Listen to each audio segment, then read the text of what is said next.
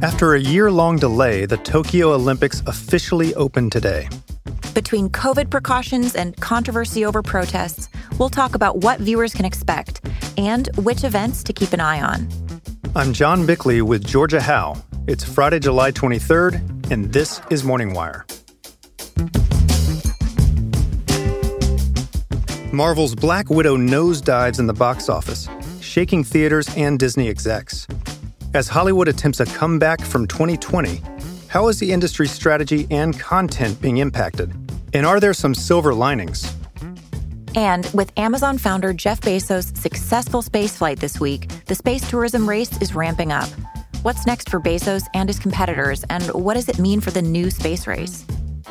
Thanks for waking up with Morning Wire. Stay tuned. We have the news you need to know. The show is sponsored by Birch Gold Group. Inflation is destroying the dollar. Birch Gold Group can help you protect your I R A or four oh one k with a precious metals I R A. Text WIRE to nine eight nine eight nine eight to claim a free info kit on physical gold and silver. There's zero obligation. Text the word WIRE to nine eight nine eight nine eight to protect your savings today. After a year delay due to the pandemic, the opening ceremonies for the Tokyo Olympics have finally arrived. COVID has had a major impact on the excitement for this year's games, but as of now, we still have two weeks of the greatest athletes competing on the world's biggest stage. Here to tell us more is Daily Wire's sports reporter, Joe Morgan. Good morning, John. Morning. So obviously, COVID nineteen has been the major talking point at the Olympics so far, many wondering if they'd even take place. How much has COVID impacted the games thus far? Unfortunately, it has had a major impact. On Tuesday, the chief of the Tokyo twenty twenty Organizing Committee refused to rule out canceling the games at the last minute. Toshiro Muto said it will all depend on COVID cases moving forward. Additionally, the first U S athlete expected to compete has tested positive for the coronavirus while in Japan. Taylor Crabb, a men's beach volleyball player, tested positive and is now in quarantine. So Crabb is out. Correct. Crabb confirmed his withdrawal on Thursday, and Tryborn will take his place as the partner of four-time Olympian Jake Gibb this weekend. And of course, tennis player Coco Gauff pulled out Sunday after testing positive. Right. Now, a few events have already taken place, including the women's soccer team's matchup against Sweden. That didn't go well. What what happened there? Well, they were shut out three nil. This was the first game of the group stages, and it ended their forty-four game undefeated streak. Sweden has long been a thorn in the side of the U S women's team, knocking Megan Rapinoe and the rest of the squad out of the twenty sixteen Olympics. The U S team next plays New Zealand on Saturday in what Rapinoe calls a do-or-die game. So if they lose that game, they're likely out. Right. They could possibly lose and still survive, but it's very unlikely. There's been a lot of discussion about protests heading into the games, and the women's soccer team has been part of that. What have they done so far, and what should we expect Saturday? Yeah, so ahead of the game against Sweden, all twenty-two players on Team U S A took a knee. It's become a major point of contention with some U S fans. It is important to note the kneeling took place before the start of the game and not during the national anthem. Now, they were not alone in kneeling. Team Sweden also knelt before the game, as did the teams from Great Britain and New Zealand.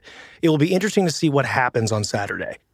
The trials included some protests from other American athletes, including in the women's hammer throw, so many will be watching for more demonstrations. Well, COVID and controversies aside, there's a lot to look forward to over the next two weeks. Oh, absolutely. These are the Olympic Games we're talking about. Right. So what events should we keep an eye on? There's quite a few, actually. Number one on a lot of people's list is Simone Biles, all-world champion gymnast. She's the gold medal favorite in four individual events in Tokyo, and she has a chance to win another gold as she leads the U S in the team competition. Biles is attempting to pull off the first-ever Yurchenko double pike vault in competition. She showed off the move in podium training on Thursday, and it has the social media world buzzing. If she does medal in all five events she's favored in, Biles would become the first American woman to earn five golds at a single games. Incredible. Biles also has a chance to become the most gold-winning female Olympian in any sport in U S history.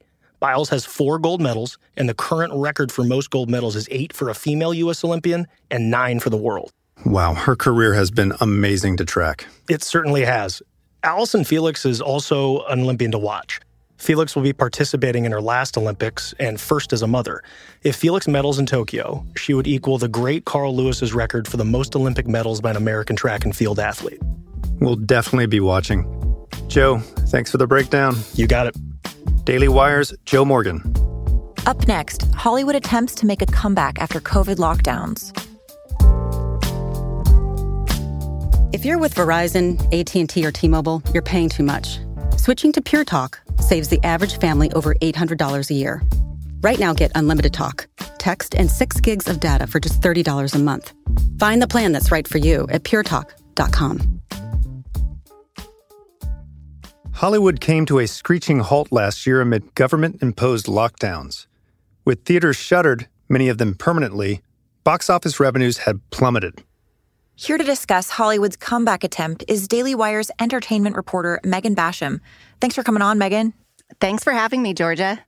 So we're seeing a lot of stories about the box office recovering and people going back to theaters. What's your assessment of what's going on right now? Well, you know, I think everyone in Hollywood is breathing a sigh of relief at this point that studios are finally releasing big, new movies back to theaters. So mm-hmm. that's a big plus. And, you know, a number of those movies like F nine, A Quiet Place two, have proved to be significant earners, earning seventy million dollars, forty-seven million dollars, respectively, in their opening weekends. So it is clear that audiences are ready to go back to the movies. But big studios have also been trying to compete with Netflix to draw subscribers to their streaming platforms. So they've spent the last few months testing out different release models, simultaneously releasing films to both streaming and theaters. Basically, what they're trying to do is have their cake and eat it, too. And now that has set up, I would say, something of a nasty showdown between theaters and streamers. So a showdown between theaters and streamers. Do we have any indication right now of who's winning? You know, if you had asked me last week, I probably would have said streaming, because Marvel's latest, Black Widow, seemed to be the highest profile release to prove studios could really make that hybrid approach work. Hmm. It made eighty million dollars at the box office over opening weekend. It also made sixty million dollars on the Disney Plus platform. So at first, it seemed like this great success story. But then came the second weekend. And at that point, it dropped almost seventy percent, steepest drop in Marvel's history. Well, that was obviously embarrassing for Disney. Yeah. The National Association of Theater Owners took it as an opportunity to release a strong statement condemning that simultaneous release model. What they said is that it proved the hybrid model, quoting here, is a pandemic-era artifact that should be left to history with the pandemic itself. Disney, I won't say they issued a mea culpa, but they did say that they plan to return to traditional theatrical release models. Their next few films will only premiere in theaters. And Warner Brothers, who famously angered some very heavy hitters like Batman director Christopher Nolan by simultaneously premiering all of their twenty twenty-one films on H B O Max, they followed suit. They're going to go back to theater-only debuts in twenty twenty-two. Okay, so theater launch is still lucrative. Does that mean that everything goes back to the way it was before COVID, though?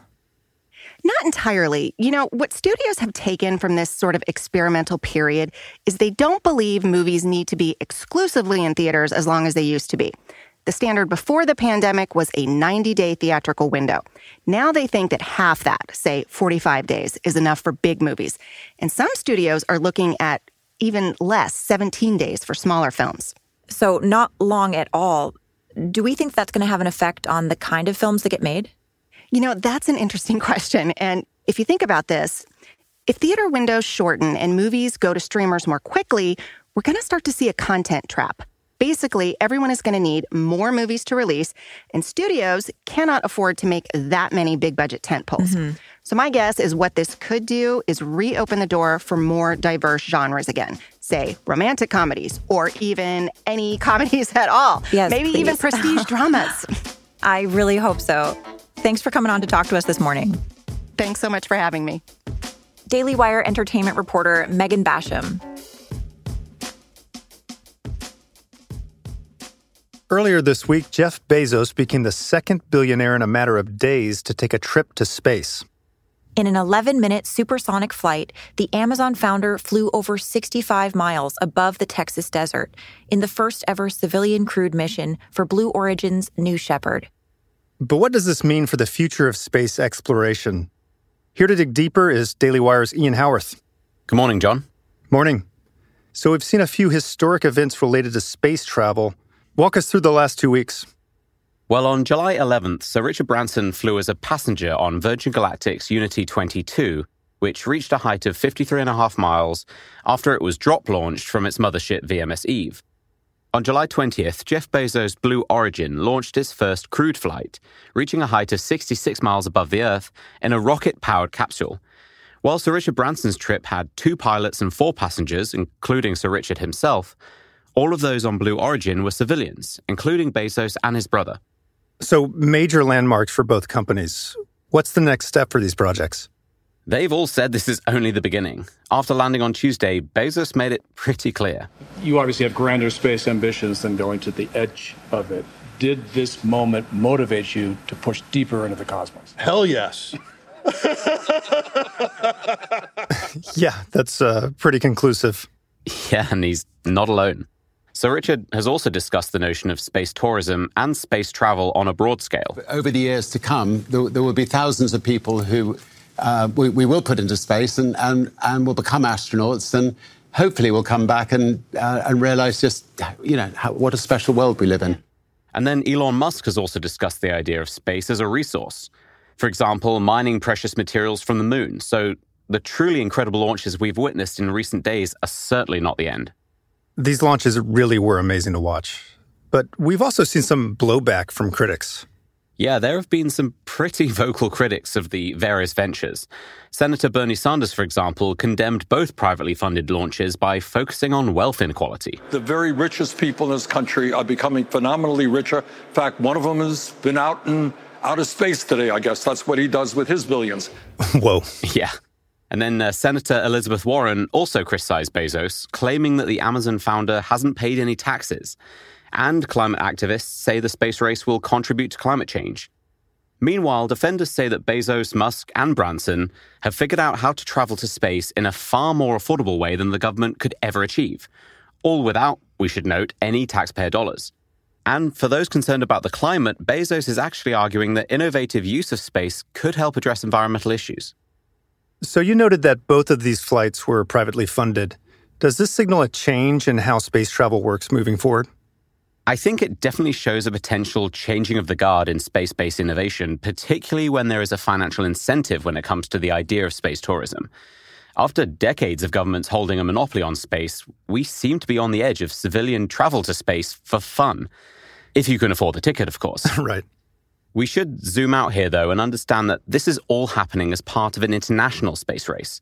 China, for example, is pushing to send crewed missions to Mars in the next few years and want to build a permanent presence on the planet. So it's likely that private industry and government might need to work together if we want to win not just the race for space tourism, but the race for space.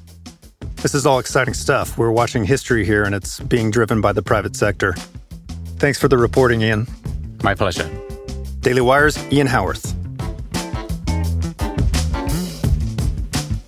Those are the top stories this morning, but there's more in the news to keep an eye on. Other big developments that we're tracking this week. Another condo in Surfside, Florida has been evacuated over structural concerns. The three-floor condo, Regent Place, is just blocks away from Champlain Towers South, which collapsed on June twenty-fourth, killing at least ninety-seven people. This is the second building evacuated since the deadly collapse. And the number of Americans filing jobless claims for the first time rose unexpectedly this week. The Labor Department reported four hundred nineteen thousand jobless claims, the highest number since the week of May fifteenth, and nearly seventy thousand more claims than economists projected. The news sent stock market futures tumbling. If you like this episode and are interested in hearing more, subscribe to Morning Wire on Apple Podcasts, Spotify, or wherever you're listening, and give us a five-star review. That's all the time we've got this morning. Thanks for waking up with us with the news you need to know. Get the Morning Wire newsletter delivered straight to your inbox when you join at dailywire.com slash subscribe. Use code MORNINGWIRE to try our Reader's Pass plan, free for thirty days.